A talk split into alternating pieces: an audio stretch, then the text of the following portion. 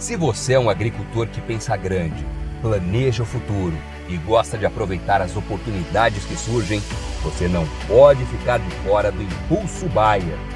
O maior programa de fidelidade do agro brasileiro. E o Impulso Bayer funciona de um jeito muito simples. Para participar, você compra produtos Bayer. Entra no site orbia.ag e cadastra as notas fiscais.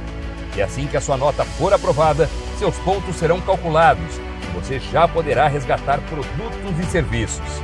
Também a partir do cadastro das notas fiscais, você junta impulsos que vão determinar o seu número de estrelas. Você pode ser cliente de uma a cinco estrelas. Quanto mais produtos Bayer comprar, maior será a sua classificação e mais benefícios você acessa, como entrada gratuita em eventos, viagens exclusivas e acesso a soluções que vão alavancar o seu negócio. Saiba mais em agrobaia.com.br barra Impulso Traço Baia. É o Impulso Baia, impulsionando você para o futuro.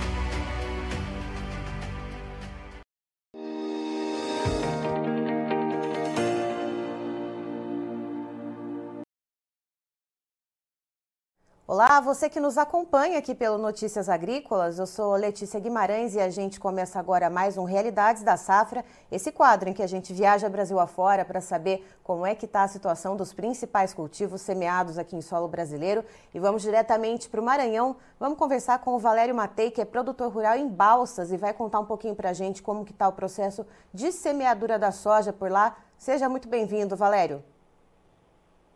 Bom dia, bom dia a todos.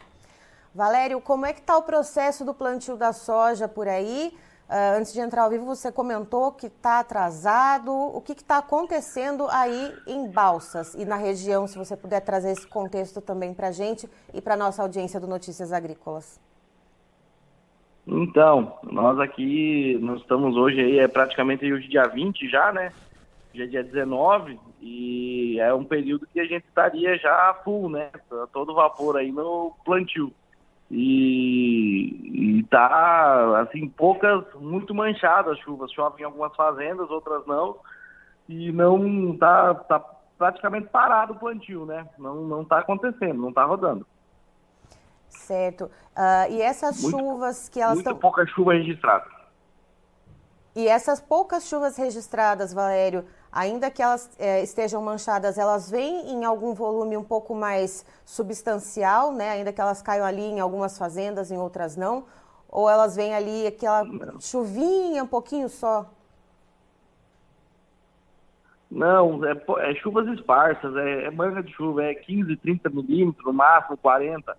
É, é uma chuva pouca, né? Pouca, pouco precipitação para assim, aonde cai alguns, alguns talhões, vai lá, planta e tal, mas com risco grande de replantio, né?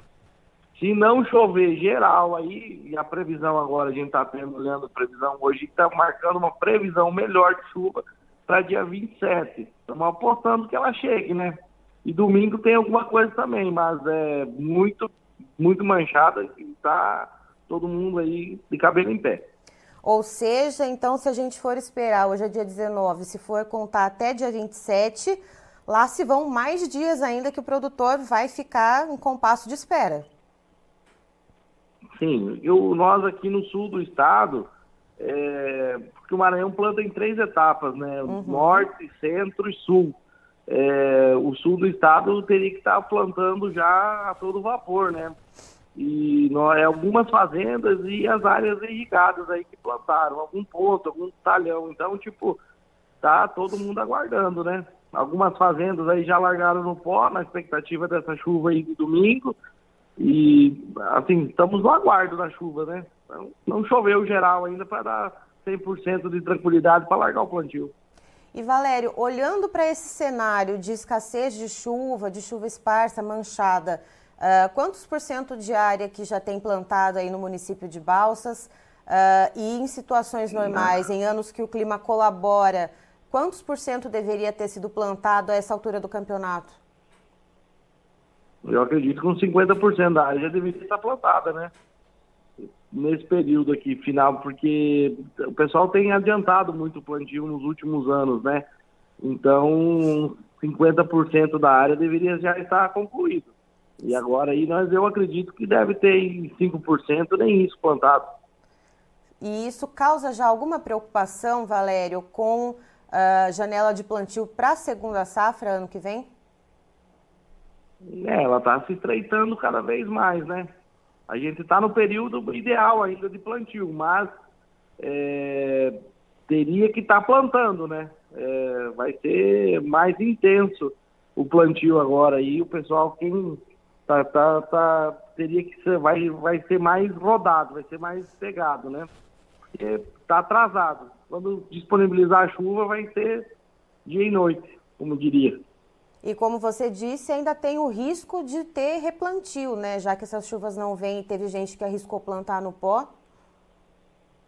Ah, se não chover domingo aí, o que está plantado vai dar que ter replantio.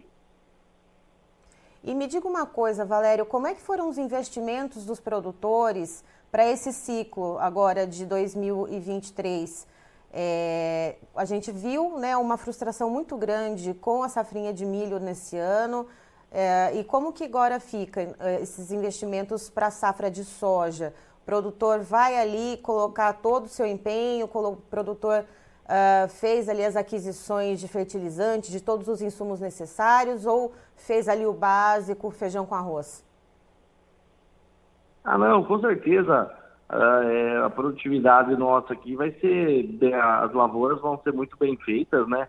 E o produtor está apostando, por mais que seja um ano de El Ninho, que é para ser menos chuvas, mas o produtor aposta porque é o negócio dele, né? Então, é, a safrinha foi um, uma tragédia pela, pela, pela depreciação de preço, né? Que nós tínhamos em janeiro 80 reais a saca de, de milho aqui, e quando foi na colheita nós estava com 40 reais a saca do milho, e maioria dos produtores não fecharam, né?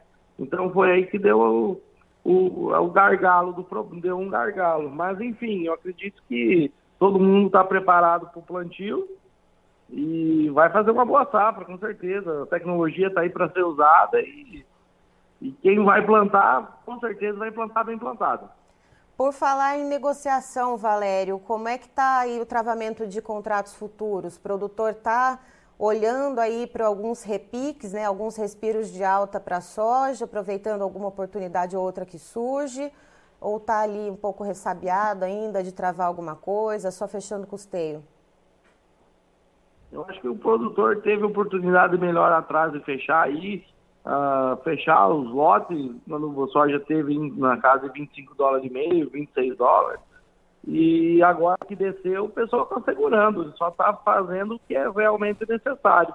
Né, aguardando aí, tem toda essa safra brasileira para acontecer, a safra argentina, e essa colheita americana que, tá, que teve quebra lá também, cada, cada relatório deles é um corte, e a gente está apostando, aguardando, vendo que uh, não, todo mundo faz alguma venda mas é bem cautelar, cautelosa, né? Não, ninguém sai vendendo 100% não.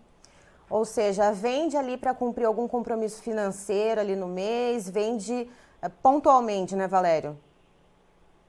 É, agora o pessoal normalmente faz as travas, fez as travas lá atrás para fertilizante, né? Uhum. As trocas de fertilizante. E agora, futuramente, e agora o que acontece? O pessoal vai travando para faz, fazendo as as travas do, dos químicos, né? E, e, tudo mais. Então, vai fazendo a relação de troca, vai travando, mas é só isso mesmo. Operações que, que é banco e é crédito em dólar, que é banco internacional, o pessoal está aguardando para fazer, fazer as travas. Não está vendendo, não. Tá certo, Valério. Muito obrigada pelas informações. Você é sempre bem-vindo aqui com a gente no Notícias Agrícolas e que chova aí para vocês em Balsas, no Maranhão. Ah, muito obrigado. Amém. Estamos aguardando. Vai vir. Tá então estivemos com o Valério Matei, que é produtor rural em Balsas, no Maranhão, contando para gente como que está o processo de plantio da soja lá no município. Segundo ele, está bastante atrasado, cerca de 10 dias de atraso. Isso porque falta chuva. As chuvas estão bastante manchadas, poucos volumes que caem ali de maneira muito esparsa pelo município.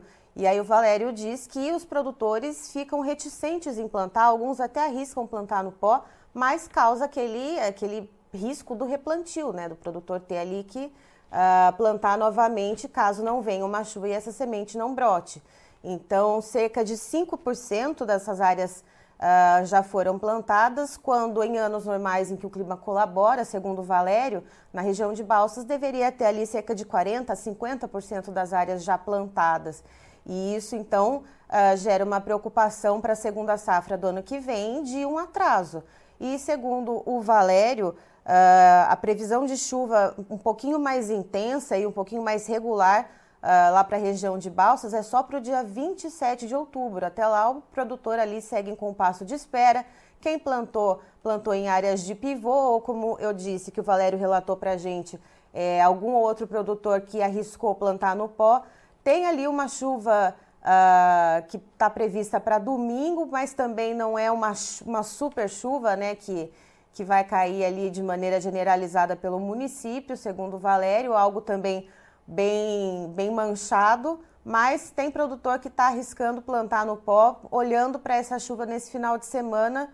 Mas vamos acompanhar então o que, que vai acontecer com uh, o decorrer né, desse, desse processo então de plantio da soja lá em Balsas, no Maranhão. Eu encerro por aqui, mas já já tem mais informações para você. Notícias agrícolas, informação agro-relevante e conectada.